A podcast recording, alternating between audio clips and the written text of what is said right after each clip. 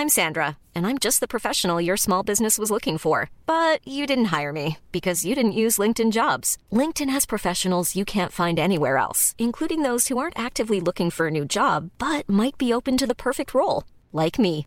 In a given month, over 70% of LinkedIn users don't visit other leading job sites. So if you're not looking on LinkedIn, you'll miss out on great candidates like Sandra. Start hiring professionals like a professional. Post your free job on linkedin.com/people today. Hey, it's Danny Pellegrino from Everything Iconic. Ready to upgrade your style game without blowing your budget? Check out Quince. They've got all the good stuff, shirts and polos, activewear and fine leather goods, all at 50 to 80% less than other high-end brands. And the best part? They're all about safe, ethical and responsible manufacturing. Get that luxury vibe without the luxury price tag. Hit up quince.com slash upgrade for free shipping and 365 day returns on your next order. That's quince.com slash upgrade.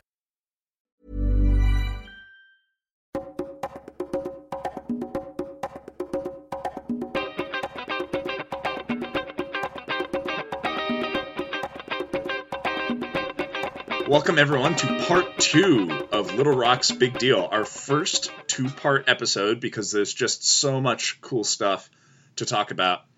Last time we talked about the totally crazy history of China's foreign policy uh, and how it's coming to blows with the US's approach, as well as just the general risk of strategic miscalculations on both sides due to very different approaches in policy. And of course, we put this in the context of the South China Sea and what might be going on right there. You're going to be hearing a lot more about that today. Now, if you're not very familiar with Chinese and foreign, U.S. foreign policy, like level of having studied it in college familiar, then we really recommend listening to part one before you continue with this one. So if you need to go look for that, just go to iTunes or Google Play or something to consider movement.com slash reconsider. Find that episode listen to it. It's a ton of fun. And then come back to this one. Okay ready? Cool. Xander, you want to start us off with a quick recap? Ready set go. So quick recap. There are a bunch of little rocks in the pacific that are the source of quite a lot of potential conflict tension military buildup between both China and other Pacific countries, as well as the United States. And sort of the main island chains that are getting a lot of focus are the Senkakus, which are in the East China Sea, and that has to do with Chinese conflict primarily with Japan. And then there are the Spratlys and the Paracels in the South China Sea. The tension there is with a number of different countries Malaysia, Indonesia, Philippines, Vietnam for our Brunei Darussalam listeners, I just want to make sure that you're in this as well. Uh, Brunei Darussalam, this tiny little nation, basically right smack dab in the middle of Malaysia, is also involved, but they have like one island at stake. So, Brunei listeners, just know that I'm looking out for you. Good looking out, Eric. So, in the prior show, I just want to give a, a quick clarification. I was a little ambiguous with some terminology. I was referencing the South China Sea in a discussion about Japan China relationships. And that part of the ocean is actually referred to as the East China Sea and not the South China Sea. The South China Sea is further south, south of Taiwan, and sits between the Philippines, Vietnam, Malaysia, Brunei. Yes, and the East China Sea is also known as the Yellow Sea and the Sea of Japan. And as you might imagine, depending on where you live, the name that you call this area of water might have some serious political significance, right? Is this greater Chinese waters? Is it greater Korean waters? Is it greater Japanese waters? And uh, every country sticks to their own name and just really doesn't budge whenever they talk about it in the press, whenever they talk about it with the United Nations, etc. They name it their own thing because they're saying, no, no, no, no, this is ours. And that level of politicking is very important to understanding what's going on at the international law level. Because to a large extent, post United Nations, one of the ways that countries have actually very successfully dealt with disputes about territory uh, and about other rights, you know, with land management, sea management, etc., has been by appealing to the United Nations. There are a lot of treaties and laws that most countries have signed, and generally they agree to let it be arbitrated by the UN. So, unlike the 1800s, where people would just say, No, this is mine, I'm going to shoot you until you give up and I have it, the UN has actually done a pretty good job dealing with some of the territorial disputes that countries have had when they are not desperate enough to resort to war. In the case of the ocean, there is a international law called the United Nations Convention on the Law of the Sea, or UNCLOS for short. That's the acronym. And it's very, very relevant here. So it's the international agreement that resulted from the third United Nations Conference on the Law of the Sea, UNCLOS 3, which took place between 1973 and 1982. It was a very long conference, and there was a lot of pizza that was eaten during this period. Lots of good pizza, I would imagine. Lots of good pizza, yeah, uh, from different pizzas from all over the world brought in via the sea to this conference. via a lot of people didn't see their kids over those 10 years. pizza via the sea, that would be like an epic delivery service. Exactly, yes. Yes, if you're listening from uh, the Bay Area, you can take that and run with it for your next startup. Guys, it's like Uber, but for pizza for boats. Yes, exactly. So, so uh, this, you know, obviously this was actually a bunch of different meetings. They hammered it out in 1982, and pretty much the whole world has signed up for this treaty. It is worth noting that the United States has not signed up for this treaty, which is, you might say, typical. Now, the United States has actually signed up for most stuff that the UN has put out there that almost everyone else has signed up for. China has signed up for it. And the reason the United States hasn't is because there's this thing called Part 11 about uh, u- mineral usage. And the United, uh, the United States didn't want to sign on to that. But they have declared that they see every other part of UNCLOS as customary international law that they will follow. So, given that China and its neighbors around the East and South China Sea are signed up for UNCLOS, it means that they are bound, for whatever definition of bound you have when you don't have a police force, to abide by the rulings of the United Nations Court of Arbitration on matters of dispute in territories in the sea. And for China, this might actually come to bite it in terms of its claims in the South China Sea. And if you're sitting there wondering, like, well, okay, this international law, there is no police force, so couldn't they just disregard it? Uh, c- kind of. I, I mean, that's what makes these international multilateral institutions so difficult to keep together, and it's why the League of Nations failed. Well, it's part of the reason why the League of Nations failed initially after World War One. So, under UNCLOS, there are a couple of key terms and definitions. One is this concept of a territorial claim around an island. Oh, sorry, well, a territorial claim around a piece of land or an island. And the other is what's called an, an exclusive economic zone, or EEZ. So, the first, this territorial claim, is essentially the area where a country or state maintains sovereignty over an area of the sea. It is its territory, its territorial sea. They have control over the airspace above it and the seabed and subsoil beneath it. And the territorial claims extend 12 nautical miles from this piece of land or island. Now, an exclusive economic zone is a little bit different. I'm going to lift the definition just from the Wikipedia article here, real quick, because it's concise and does the job. An exclusive economic zone is, quote, prescribed by the United Nations uh, Convention on the Law of Sea UNCLOS, over which a state has special rights regarding the exploration and use of marine resources, including energy production from water and wind. So it's not a country or state's sovereign territory, but they still have exclusive economic rights to this area that other states don't. And as you might imagine, this exclusive economic zone extends further than territorial waters do. And there's a couple of different ways to define the size of an EEZ for a particular country. According to UNCLOS, there's basically two ways to do this.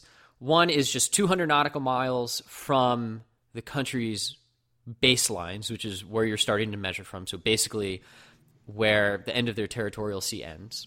The shore, right? Basically, the shore. Basically, 200 nautical miles from a country's shore. That's one way to do it.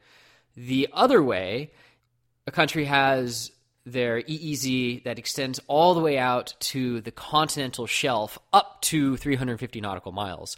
So if a country has continental shelf going out 400 nautical miles, then their EEZ would actually stop at 350. But that actually creates some potential for conflicting definitions of how a nation determines their EEZ by these international standards.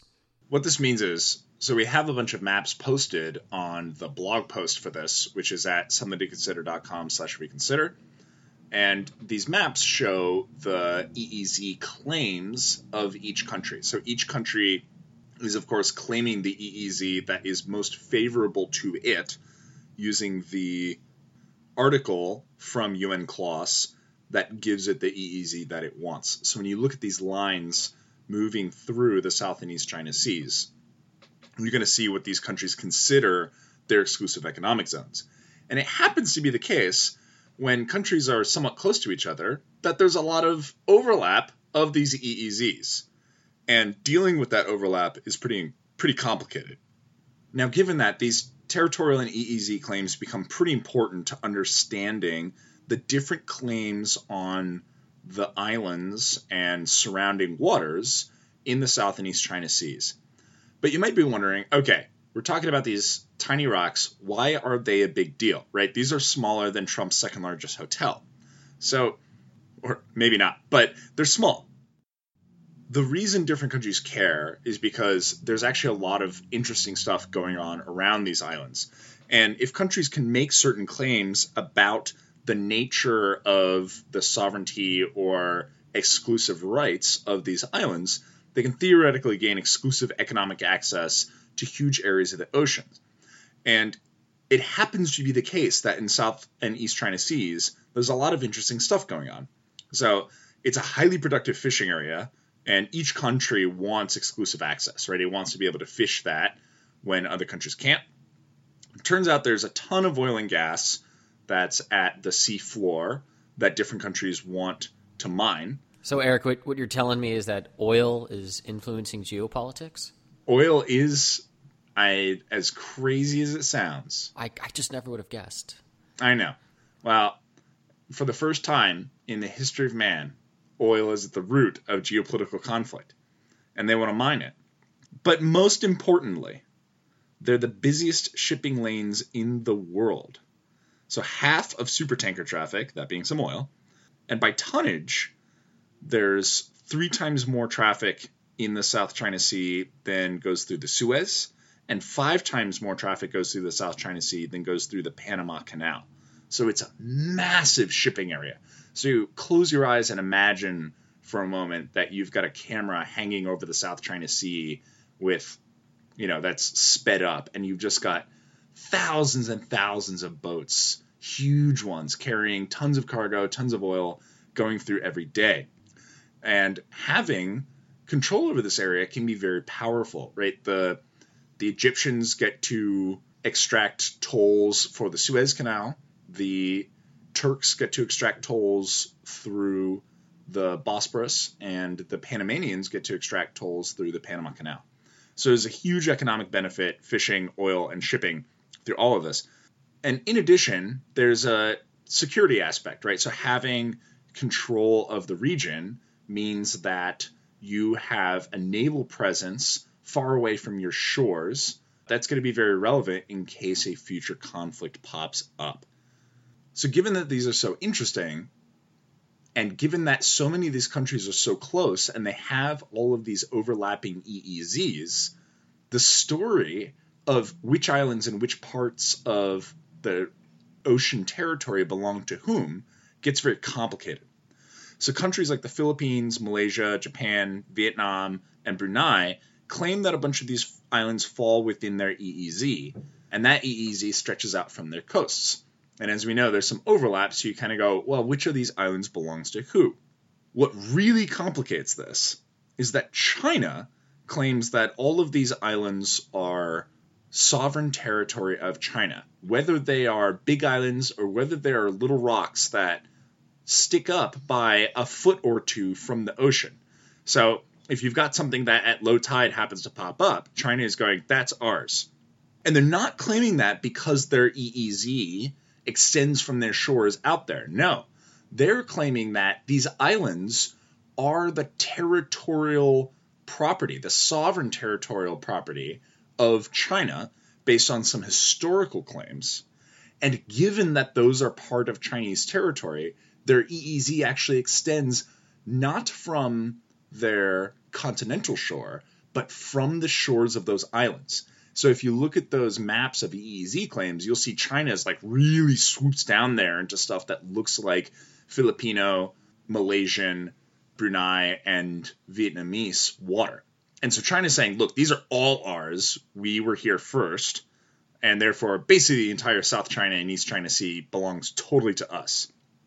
And when I was doing some work on Professor Fravel's book, I actually spent months pouring through the People's Daily from the 1960s onwards to look for some of these claims that were made public before the dispute really got hot.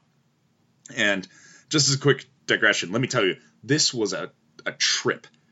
The People's Daily is the Communist Party's like crazy pants propaganda newspaper.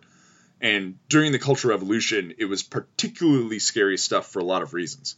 But the key point here is that China has been making this claim to these islands for quite a while. And in the 1990s, they started actually settling the islands, building facilities like harbors, airstrips, and etc., in order to make sure that they would have status quo and historical claims to having those islands to themselves. Right, and China's not only been making these claims for a while in the 20th century, they've been making these claims for hundreds of years. And this is another source of tension for how China interacts with the international community in regards to this region and these maritime laws. Because for China, they will say, well, you know, there's this island that has really been ours since the 13th century in the Yuan dynasty, and so we have the historical precedent. And everyone else is like, well, that's not that's not how international law works. Like that's not a precedent that that that's going to you know make sure that we can actually live up to these rules that we've set for ourselves. And China kind of thinks that they're getting a raw deal because they've been around forever. So why all of a sudden do they need to play by these new rules? So that's another source of tension in the way that China interacts with the international community in this part of the in this uh, part of the world. So China's core strategy here really is take something and hope that over time a new status quo sets in. So if they say, "Okay, this is my island," and the rest of the world is going to go, "Well, no, that's that's not your island," and China goes, "Okay, well, what are you going to do about it?" And the rest of the world goes, "Well." I mean, nothing. We're not gonna. I mean, we're not gonna start a war over this. It's just one island. And China goes, all right, and we're just going to sit on it for 100 years until no one questions that it's ours anymore. And this is kind of their approach to parts of the East and South China Sea. Uh, China, for example, is sending fishing vessels to a bunch of areas in the South China Sea, increasingly as a matter of policy to sort of encourage the status quo and have precedent saying, you know, well, our fishing vessels have been in this, you know, area for decades. So what are you saying it's not ours? They've also been building a lot of stuff on these islands, airstrips, military installations, and they've even been building islands, which we'll talk about a little bit more in detail later. Yeah, and just in case anyone is thinking, oh man, China just has these really aggressive territorial ambitions and it just wants to take over all of East Asia, that's actually not how China approaches things. They have their own internal consistency that is very important for them because for them, legitimacy in the eyes of their own people is incredibly important to their right to rule. And so there's a lot of aspects of this, but for their foreign policy strategy, they have a single thread, uh, a single philosophy when it comes to having legitimacy. And for them, it's essentially that if they have ever held territory in the past, that territory belongs to China. Full stop. Because clearly, The path to world peace is for everyone else in the world to just let the Chinese Communist Party own the South China Sea and control the $5 trillion a year in shipping that goes through it. Because, as Wang Yi put it, China's demands of sovereignty over the Nansha Islands have not expanded, and neither will they shrink. Otherwise, we would not be able to face our forefathers and ancestors. As Wang Yi points out, 1,000 years ago, China was a large seafaring nation. So, of course, China was the first country to discover, use, and administer the Nansha Islands. So China actually has a whole lot of territorial disputes all over the place, all over its borders with Russia, Mongolia, India, Afghanistan, Pakistan, Tajikistan, and Myanmar, in addition to all this South China Sea stuff. These kinds of claims, if they were made in Europe, would be extremely disruptive and unwelcome, right? So if France said, hey, well, at some point we had territory in Spain and Britain, all the way down to Italy and North Africa and east into some of Russia. We didn't quite make it to Moscow. We all died before that, but we got close. So this it's all ours, right? And the Russians could do that, the Poles and Lithuanians and the Germans. It would be total mayhem. So it's not generally the way that the rest of the world tends to look at things. Just because you were there once doesn't mean it's yours now. And that's why the rest of the world depends on agreed to terms of international diplomacy. But China, given the 200 years of shame, its two centuries of shame, sees all of the territorial concessions it's made in the past as unjust, therefore wrong, and therefore things that it needs to correct. And China has gone to blows over these territorial claims in the past. In the 1960s, they had a brief but pretty bloody war with India and another one in Russia and these were tiny uninhabited pieces of land. Uh, the prime minister of India at the time, Nehru, when there was a risk of war, said that he was confident that there wouldn't be because it was a piece of territory over which, quote, not a single blade of grass grew. And so these are literally like bits of rock uh, with Russia, it's this tiny little uninhabited island on a river that runs between them. But they've actually, people have died over this stuff. But for China, this internal legitimacy is crucial to their long, very, very long term strategy. And so the way that they enact on this is to never, ever back down on a territorial claim that they made, because it's in particular risky for them to start doing this because then they see an erosion of claims that they think is a slippery slope. So then they start losing claims to Tibet, they start losing claims to Taiwan, and all these other places that they see as critical for their border security that we talked about in part one. Right, and you make this interesting comparison with Europe, and what if France, for example, said, "Oh well, we own Spain at one point, therefore it's ours," and an interesting distinction there is Europe has never, there's never really been one country that's been completely and utterly dominant. There have been periods where England has been preponderant and times when France has generally been the more powerful country, but it's never been like China, the Middle Kingdom, a state that was just the unquestionable power for millennia, disrupted at times, but it does play into how they think about these territorial ter- uh, territorial claims. So in, in addition, China isn't just grabbing these rocks and saying, okay, uh, Philippines, sorry, actually, Scarborough Shoal, that's ours. They're also building islands. They're creating uh, new islands out of basically dredged up coral reefs. So if you care about the ocean environment, get get mad now because China is basically just tearing up the seabed, building islands in the middle of the Pacific and saying, okay, well, this is our sovereign territory. So now we get to claim all of these maritime delineations according to UNCLOS. I mean, what? We're playing by your rules. And everyone's going, yeah, but that wasn't land before. You just made that up. That's not how this works. That's not how any of this works. Yeah, so they build islands out of nowhere and then they'll construct airstrips on it and military buildings and they put missile batteries on some of them and start, you know, stationing their combat planes. And it's all just a way for them to project power further and further out from their shores. Yeah, and as we talked about in part one, for China, the primary frontier of risk for them is the ocean, right? It's where all the bad stuff over those two centuries of shame ever came from. And China doesn't actually have a great blue water navy. They're not the United States. They don't have 12 gigantor nuclear powered, I guess it's 11 right now, aircraft carrier battle groups that can project power far out. They don't have what's called a blue water navy. They have a regional navy. They have stuff that can sail for a few hundred miles before needing refuel.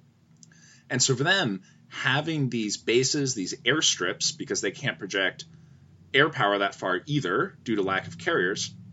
So having both harbors and airstrips is very important for them to pad out the ocean buffer to their east that will reflect the kind of territorial or land buffer that they have to the west, south, and north. And so, to that end, China has been most interested in militarizing the South China Sea. Most countries are really interested in getting out there so they can fish, so that they can pull up some oil, you know, have a great time, maybe get some beaches with some cocktails with little umbrellas on them. But China's thinking, hey, in order to keep other countries like Japan, Korea, the United States from being able to dominate us in the future, we need to have military installations in our territorial waters because they're totally ours and put missile batteries, planes, and boats there in order to deter anyone from getting too close without our permission. And so if you look at either the Stratfor article that's in our notes below, or if you look in some of the photos and images that are on the blog post, you're going to see some great looks at harbors, airstrips, and missile batteries that they're building up. Now, in China's weird way, they're trying to be coy or subtle diplomatically about it. Uh, they're not admitting that they're building up a ton of military installations of the South China Sea. They're claiming that it's all scientific or commercial. So they're saying, yeah, this is totally just a nautical or astronomic research station with missile batteries. These missiles are for science. They're missile yeah, exactly. These missiles are for science. And it's really it's not meant to be all that subtle. No one's going there and being like, yes, this will trick the Western powers. They'll never see it coming. But it's one of those weird things that China does, that Russia does, where they'll do something, and just by not admitting it, they know that they're actually going to keep the West off balance a little bit because it's hard to build the coalition against someone when they're not admitting that they're doing anything wrong. Diplomacy is odd. And this military buildup has actually led to a lot of flare ups over the past 10 years. So, if you don't know much about the South China Sea, one thing you should know is that as this buildup continues and as other countries start seeing it as a risk to them, there have been some incidents that have broken out. And the reason this is happening is if we look back to part one, we talk about the security spiral. Anything that one country does to increase its own security ultimately decreases the security of its neighbors. And in particular, this happens when you do it on a border region, whether it is land or sea. And so, as China does this stuff, its neighbors, like in particular Japan, Vietnam, the Philippines, and Malaysia, look at this and go, Holy smokes, we've got boats, planes, and missiles now in our freaking backyards. And we're not happy about it. And so, because nobody's doing anything particularly decisive to stop China, there are these incidents that are happening because these guys are saying, all right, China, you've gone too far, and we need to make a point. So a whole bunch of these have happened, and they're escalating. The most recent one that I was able to dig up was that on March 19th, so only a few weeks ago, a big Chinese fishing boat was detained by Indonesia for fishing in its waters. Now, oh, it's just a fishing boat, but it's part of China's bigger strategy of using status quo to legitimize its claim. So Indonesia said, you know, said, get out of here. And the Chinese boat was like, huh, what? No. Indonesia picked it up, put it on a tugboat, and started pulling it in. And China actually sent a military vessel to ram the thing free. They just went and blew it out as it's being towed. Now, Indonesia at that point had the crew, but while China was doing this, they were like, holy crap, these guys are crazy. And decided that, and, and that's where this escalation stuff comes from, right? Because China doesn't want to say, all right, fine, every time we do something you don't like, we're going to let you get away with this. They said, no, no, no, no, no. We need to set our own precedent that next time you do this, it's going to be hell to pay. So they sent it, you know, so this happened. Indonesia still has the crew. China still has their own boat. I think that tugboat has been wrecked and is being salvaged right now. And it's kind of it's another it's one of those moments where we're very lucky that it didn't come to blows and nobody died. Hey, I'm Ryan Reynolds. At Mint Mobile, we like to do the opposite of what Big Wireless does. They charge you a lot, we charge you a little. So naturally, when they announced they'd be raising their prices due to inflation, we decided to deflate our prices due to not hating you. That's right. We're cutting the price of Mint Unlimited from $30 a month to just $15 a month. Give it a try at mintmobile.com slash switch. $45 upfront for three months plus taxes and fees. Promo rate for new customers for limited time. Unlimited more than 40 gigabytes per month. Slows. Full terms at mintmobile.com. Hey, it's Ryan Reynolds, and I'm here with Keith, co star of my upcoming film, If, only in theaters, May 17th. Do you want to tell people the big news? All right, I'll do it. Sign up now and you'll get unlimited for $15 a month in six months of Paramount Plus Essential Plan on us. Mintmobile.com slash switch. Upfront payment of $45 equivalent to $15 per month. Unlimited over 40 gigabytes per month. Face lower speeds. Videos at 480p. Active Mint customers by 531.24 get six months of Paramount Plus Essential Plan. Auto renews after six months. Offer ends May 31st, 2024. Separate Paramount Plus registration required. Terms and conditions apply if rated PG. In 2012, we talked about the Scarborough Shoal uh, this is near the Philippines, and in the Senkakus, in this case near South Korea, the Chinese keep sending commercial vessels to say, "Hey, this is totally ours, and it's free to fish." And both the Philippines and South Korea have also detained these vessels in order to set their own precedent that no, no, no, these are ours, and you can't do that. Um, and it's almost led to some military conflicts. Right, and of course, then the United States gets pulled into all of this because we're allies with a lot of these Pacific countries. I mean, especially Japan and the Philippines. So in 2012, I think it was in response to the Scarborough Shoal affair, but but I'm not exactly sure. But China made some sort of aggressive move, and everyone in the Pacific freaked out, and the U.S. is like, no, no, no, no, no, no, you can't do that. And we just flew none of that, none of that. And we flew a couple of B 52 bombers, like right over the airspace where China was saying, you can't fly through this. This is our exclusive area now. So the U.S. gets pulled in because we push back, in part because of our security alliance with countries in that area, as well as our national interests. Since 2010, these disputes and incidents have been increasing in frequency, where China will send their military or some sort of fishing vessel in some sort of confrontation or another in the South or East China Sea.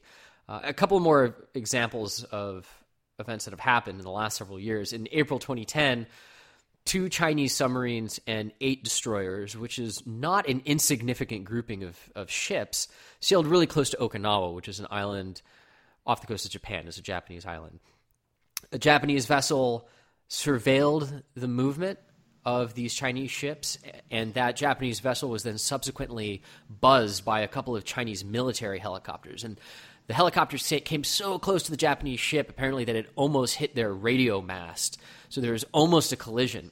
I'm imagining uh, like Top Gun when the admiral is on the ship and Tom Cruise buzzes him by and he spills his coffee on himself again. He's like, "God damn it!" I figure it's just like that, except in Japanese. Right.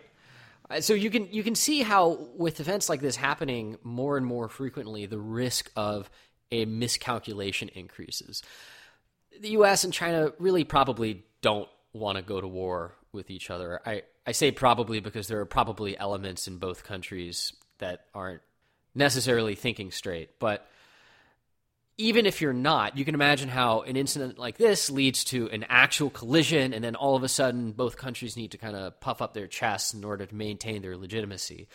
So that happened in April 2010. Then, just a couple months later, in September 2010, a Chinese fishing boat rammed two Japanese Coast Guard ships. The Chinese captain was taken into custody, and Beijing demanded immediate release of this captain. And it was this big international row. And just to note, you know, some of these Chinese quote unquote fishing boats that have been seen in the South China Sea in the last couple of years, have only really been fishing boats in the sense that the fishermen on board have had machine guns and no fishing poles. so it's all relative. So, I'm, I'm, if you go down to Georgia, you might find that a shotgun and a six pack is a perfectly legitimate way of fishing. So I wanna, I just want to defend the Chinese on this one. That sometimes you just got to shoot the fish. Hey, there's a big tuna. Yeah, exactly. You're gonna need a bigger boat. So these incidents have not decreased in frequency. In 2015, the U.S. engaged in what's called these freedom of navigation exercises that were in part in response to Chinese aggressive position over the last several years. And this really just pissed China off because they're saying, oh, well, you're sailing through these waters that are essentially our territory in one way or another. And the U.S. did it with its allies in the region and kind of just said, uh, no, you're wrong. Your claim is not valid. They're international waters, and according to international law, we have a right to travel and navigate through them, both commercial and military vessels. So, anyways, these these run-ins have been happening more frequently, and there is always the threat of a miscalculation, something happening that neither leader uh, or the leaders in neither country really anticipated that can lead to an increase in aggression. And this is why maintaining open and constant communication channels with China is so very important right now.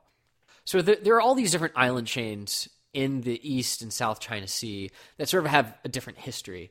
And I'll just kind of walk through the history of the Senkakus as an example. And again, the Senkakus are the island chain in the East China Sea, disputed primarily between China and Japan. Now, territorial disputes between China and Japan have been going on for 2,000 years. It's a somewhat long standing, tense relationship between these two countries. And just to give you a sense again of some of the historical precedents that China is trying to use to establish sovereignty on these countries, uh, in 1893, Empress Dowager of China gave some sort of special grant to one of the Senkaku Islands to one particular individual, a Chinese individual, who was collecting some sort of herb that treated the Empress's illnesses. Uh, so th- this is an China will still use this historical precedent to claim that you know that land is not terra nullius. It's called, which is um, terra nullius refers to a land that, according to international law, has not been subjected to any state sovereignty. So, you know, it's it's kind of a stretch, right? Like, oh, we had this empress one time that gave a grant to one guy to collect some herb. Therefore, historical historical precedent says it's ours, right, in perpetuity. But this inability to claim historical precedent remains a sticking point with China. They want to be able to use their long-standing history and relative power and strength in the region to expand their territorial claims, but that doesn't really sit very well within at least the contemporary framework of international law. So, with the Senkakus specifically, there are two laws within UNCLOS, the laws of the sea, that you can start to see where some of this conflict arises.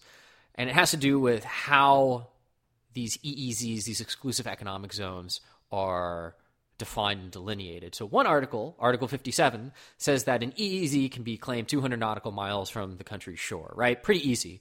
But then there's this other article, Article 76, that says that an EEZ can be claimed to the edge of a country's continental shelf up to 350 nautical miles. So, why is that a problem? Well, because the East China Sea, from the shores of China to Japan, is only 360 nautical miles. So, even if you agree with some sort of median, then both sides are still going over this 200 nautical mile threshold. And if China makes a more exorbitant claim that, well, we can claim 350 nautical miles out, then all of a sudden their claims of exclusive economic rights are sitting right up against the edge of Okinawa. This gets even more complicated when you look at some of the more recent historical precedent. So, after World War II, for example, Japan was to return all of its islands. there was this declaration that said that you know Japan was to be stripped all of all territories that it stole from China, and of course the Senkaku Islands were not explicitly mentioned in this declaration, which just continues to kind of muddle the issue. Now, for recent historical context, in 1969, Okinawa, placed a marker of sovereignty on one of the main islands in the Senkaku island chain, which is basically signifying that it was going to be part of the Okinawa prefecture. And at that point, China didn't care. The dispute, however, got going later in that year in 1969 when a team of Japanese geologists discovered, of course, a huge underwater oil field. Ah, yes. That all of a sudden made that land a little bit more desirable. So there's there's this really rich history that's gone on uh, between these Pacific islands over really insignificant just rocks out in the middle of the ocean. So the Senkakus themselves, alone, just between two countries, have this hugely complex, both historical and international law context that leads to a lot of competing claims and therefore a lot of risk for dispute. The same goes on with the Paracels, and it gets even worse with the Spratlys. We chose the Senkakus because they're the simplest example. And so it means that there's some serious ongoing risk here in the region. You know, obviously the biggest risk is that this is a powder keg, right? Some of these disputes and some of these incidents have a risk of coming to blows where someone says, "Oh no, no, no, no, no, no. You're not going to park yourselves here or you're not going to detain these people or you're not going to ram this tugboat." And someone starts shooting and someone starts dying and if you remember World War One, it only took one death to set off the powder keg that was Europe, and it was hugely destructive. So this is something we should be worried about. In general, we've got an arms race going on. The area is getting quite built up with military.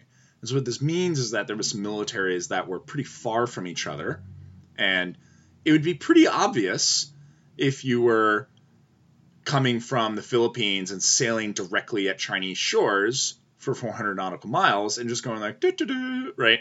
And China would say, "Hey, what are you what are you doing?" And you'd have like four hours to respond before anyone started to get really worried and say, "Hey, you better turn back now." Now it's like 18 seconds because there are these military installations, and it isn't just China, even though it's mostly China. There are these military installations that are right bloody next to each other, uh, with boats floating around and such. And so the risk of strategic miscalculation goes up.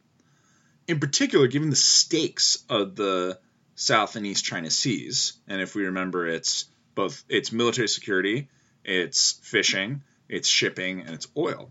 The stakes are high enough, and the long-term status quo precedent setting seems important enough to everyone that they might be willing to come to blows to be able to assert their claims if the United Nations and ASEAN, which is the Association of Southeast Asian Nations, isn't able to arbitrate in a way that everyone agrees with. So if we look at the People's Daily from October 2011, which is again that propaganda piece from the Chinese Communist Party, it said, quote, if these countries don't want to change their ways with China, they will need to prepare for the sounds of cannons. We need to be ready for that, as it may be the only way for the disputes in the sea to be resolved. The former CIA director of the United States also believes that there's a real risk of a fight. Many elements within the United States believe that at some point you need to draw a line and say, if you go further than this, we're going to fight back. Otherwise, there's the risk of creep. So if we look back to the example of Iraq invading Kuwait, generally that's believed to have been a quote good war by the United States and the West, saying no, no, no, no, you don't just get to take over another country. We're going to thump you until you go back. And so for both sides, there is some real incentive to be willing to use force in order to fix the long-term game here. In the very long term, there is a risk of the Chinese Navy occupying and therefore controlling shipping routes, most importantly, and less importantly, fishing and oil exploration. Controlling these shipping routes would give China a ton of global leverage. So assume, for example, that, I don't know, Iran was able to take full control of the Strait of Hormuz.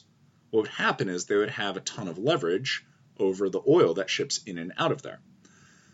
For the United States, their long term strategy is making sure that international trade is free and open at all times. And this sounds like the good guy position, and you might say it is. But for the United States, the point is to never let anyone restrict the trade that's flowing through essentially the United States. The United States has by far the most overseas trade of any nation. I mean, just order of magnitude.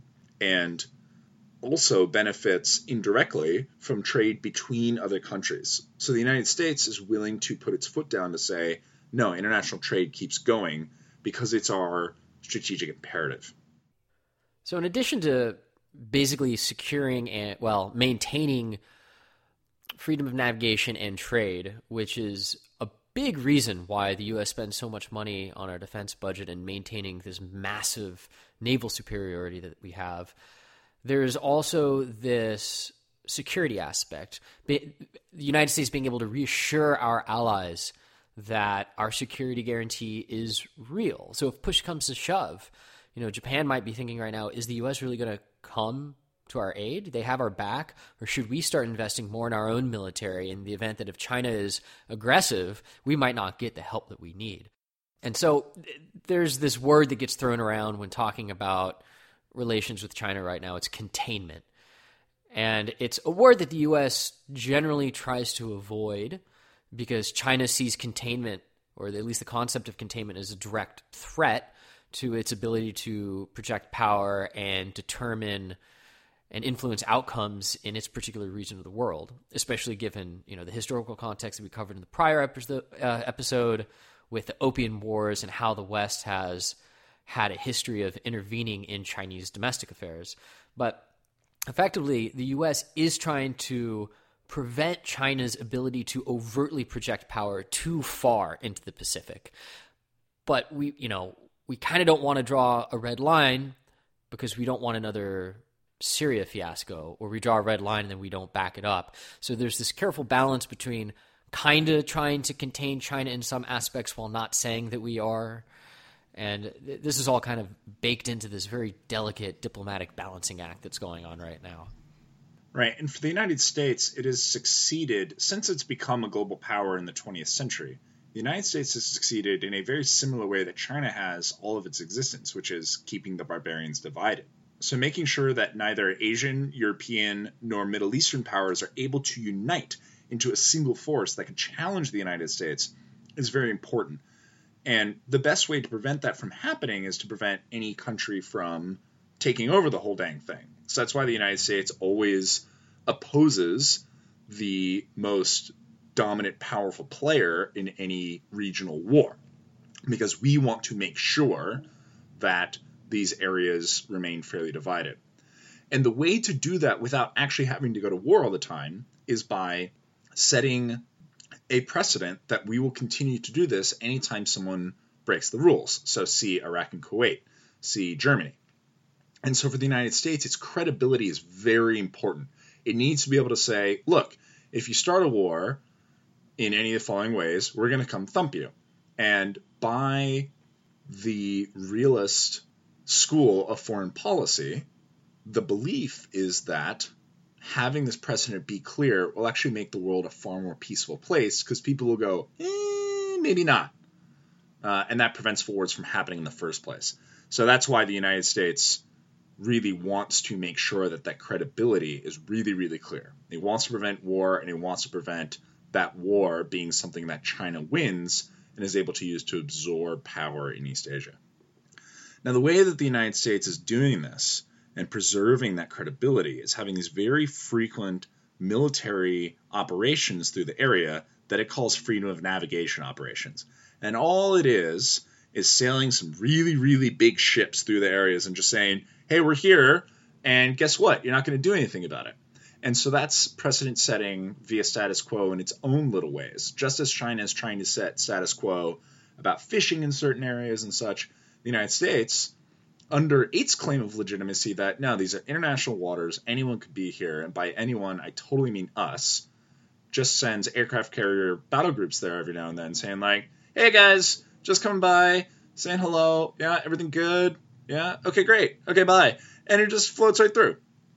And for China, this is clearly seen as an affront to their, you know, for them, obvious territorial security. So you look at this and go, look at the United States. This is just like all those other times in the two centuries of shame that people started rolling close, encroaching on our territory, and whenever we were weak and we showed weakness, they invaded. So we can't show this weakness. Again, see this risk of escalation starting to emerge. But for the United States, its credibility, just as China's comes from history, the United States' credibility comes from citing UNCLOS. And it says it maintains the line that China has no claim at all as far south as the Spratlys, uh, which are largely in Malaysian Vietnamese EEZs, and some of which are in what it considers to be international waters. The United States says consistently that China must stop and reverse its buildup. Now, China says, of course, well, you're not even party to UN UNCLOS, so screw you, which is its way of saying you don't have any moral high ground here, and we don't have to listen to your claims. And the U.S. says ah, we mostly follow UNCLOS, and all the parts that are absolutely relevant we consider local law to deal with it. So there's a lot of bickering that's going on here as the United States tries to maintain freedom of navigation through the area. Most importantly, the United States has pledged military support to the Philippines and Japan in any territorial conflicts that it has with the People's Republic of China. So this is something that either this is one of those things that starts looking quite frighteningly like a red line and could pay off very well, where China says, eh, you know what, we're not going to test the Americans here, or could falter because every time the United States draws a red line and doesn't back it up, the credibility of the United States weakens. Have you made up your mind uh, whether to take action against Syria, whether or not you have a congressional resolution approved? Uh, is a strike needed in order to preserve your credibility for when you set these sort of red lines? And were you able to enlist the support of the Prime Minister here for support in Syria? Uh, let me unpack the question. First of all, I didn't set a red line. The world set a red line.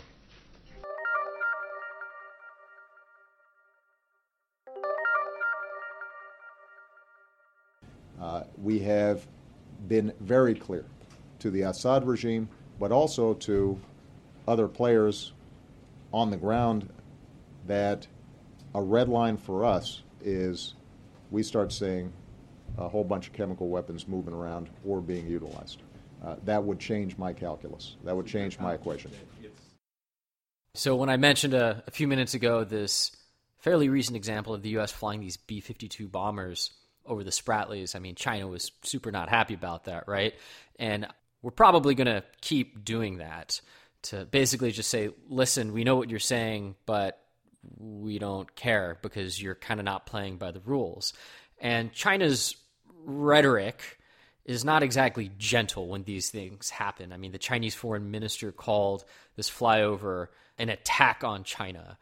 And they insist that the U.S. cannot and should not make the South China Sea an international issue because, after all, it's Chinese territory. And China has this history of using really inflammatory rhetoric and going, oh my God, you're attacking us. How can you do this? This is terrible. Blah, blah, blah, blah, blah. Big fuss. But then, you know, if there is a real cost in going beyond rhetoric, they frequently don't go beyond rhetoric. But the rhetoric that they do use is very aggressive sounding. And, and I'm just going to come back to this term freedom of navigation that we're using because it really is kind of uh, one of these interesting diplomacy speak phrases. Freedom of navigation. We are conducting these exercises to ensure that, you know, everyone has the right to go where they want on international oceans. But really, it's kind of just diplomacy talk for a game of chicken. I mean, it's basically what are you going to do about it? Are you going to back this up with guns? If not, well, okay, good. We've made our point. So, what could happen going forward? Well, China has said that if the U.S. does not drop its demands that China stop building up in the South China Sea, war is inevitable. Now, again, see China's frequent aggressive rhetoric, but there is a chance of war. Former CIA director thinks that there is a real risk of war. Any of these incidents could blow up like a powder keg. Now, if war does happen, China has a much bigger military in the region than anyone else, including the United States, in terms of sheer numbers. If there was a military conflict that escalates significantly, China would have an initial edge, at least close to its own waters. The United States might end up waiting to engage until it gets more carrier fleets in the area which would take some time, probably a few weeks. So China could make a quick strike to try to eliminate the navies of other countries. Now, that said, the United States Navy is so big compared to all of these, even Japan, that it almost might not matter. Right? So this isn't quite like hitting Pearl Harbor where you get rid of most of the Navy you'd have to fight and then just hope that they don't build up fast enough. This would be more like, I don't know, knocking over a sandcastle and hoping that the military doesn't come to whack you afterward. Uh, so it'd be a very provocative move by China, be very risky because you'd probably get three or four aircraft par- carrier battle groups in the area pretty quickly. And the United States would likely be able to lock down the South and East China Seas pretty quickly. China has a lot of hardware. It's not as advancing as, as the United States, and it's also not as mobile. So the United States would be able to clean up areas that are more than a few hundred miles beyond China's continental border because most of China's hardware is locked there. If the US somehow stayed out of it, China's neighbors would just get totally shellacked here, and a pretty big regional arms race would ultimately kick off. I think it's very unlikely that China would try invading these other places. But if the US stayed out of it, everyone would decide okay, we can't depend on the United States. We have to do this ourselves. So we're going to start building up stuff. This would probably include Japan. Everyone else would start pouring lots more money here. So we'd see an arms race begin. And the region would become unstable pretty fast. So, in one example, Trump is advocating pulling out of East Asia and letting them handle their own stuff. And it might be a really, really bad time for it. Yeah, so when Trump says stuff like, I don't care if Japan gets nukes, there's all this subtext going on. Because if Japan starts developing a nuclear deterrent, it could trigger a nuclear arms race in the Pacific when there are already all of these tensions coming from a rising China. So the South China Sea isn't hot in the news right now, in part because the Middle East is so interesting and its war is actually hot rather than cold. But you should care. You should really care. This area is very important, and there's a major risk of a very big war breaking out, which would be devastating. Unlike a war with ISIS, where you're fighting 30,000 people with a very loose, very grumpy coalition of different people, you'd be talking about nations of billions of people with huge GDPs behind them slogging it out. It would be very bloody, it'd be very expensive, and it'd be very disruptive. the reality on the ground is more complex than China's a big bully and we should fight back, or we should just leave them be and us being there is provocative. Neither of those narratives are accurate, and neither of them is going to inform really good strategy and policy for the United States in East Asia. Both of the go in hot and leave it alone strategies involve a lot of risk of increasing tensions and increasing the likelihood of war in the region. So, as the presidential race starts to consolidate, if we look at the five candidates, the five big ones, they each have some pretty diverse views on this and what we should do in East Asia. They don't talk about them as much because they're not as emotionally interesting as talking about some other stuff, but they do have policies on them. And you should study them with this context as you think about who do you want to be your commander in chief. And if you're not in the United States, you should study them and talk to your American friends about who you want to be the American commander in chief. Because this stuff is very important. The stakes are high. And in particular, given that Americans are proportionally uninformed on the South China Sea compared to a lot of other hot button issues, there's a risk of us not making the right decision as we choose a commander in chief to deal with this.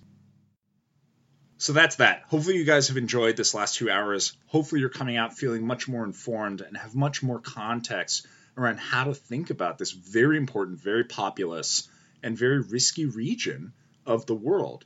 Uh, it's got huge implications for the United States and everyone else, both in East Asia and in other regions in the world. So give it some thought. Go talk to your friends. And if you want to learn more and you want to get in touch with us, just remember to reach out to us on Twitter at ReconsiderPod and Facebook at ReconsiderPod.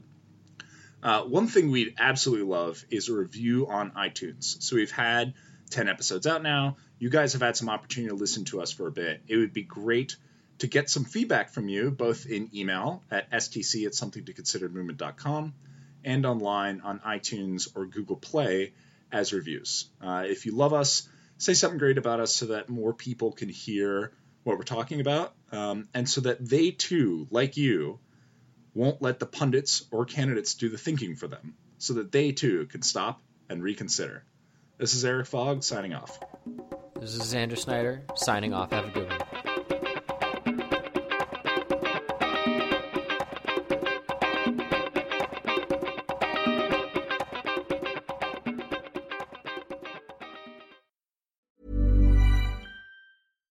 Hi, I'm Daniel, founder of Pretty Litter. Cats and cat owners deserve better than any old fashioned litter. That's why I teamed up with scientists and veterinarians to create Pretty Litter. Its innovative crystal formula has superior odor control and weighs up to 80% less than clay litter. Pretty Litter even monitors health by changing colors to help detect early signs of potential illness. It's the world's smartest kitty litter. Go to prettylitter.com and use code ACAST for 20% off your first order and a free cat toy. Terms and conditions apply. See site for details. Planning for your next trip? Elevate your travel style with Quince. Quince has all the jet setting essentials you'll want for your next getaway, like European linen, premium luggage options, buttery soft Italian leather bags, and so much more. And is all priced at 50 to 80% less than similar brands. Plus, Quince only works with factories that use safe and ethical manufacturing practices. Pack your bags with high-quality essentials you'll be wearing for vacations to come with Quince. Go to quince.com/pack for free shipping and 365-day returns.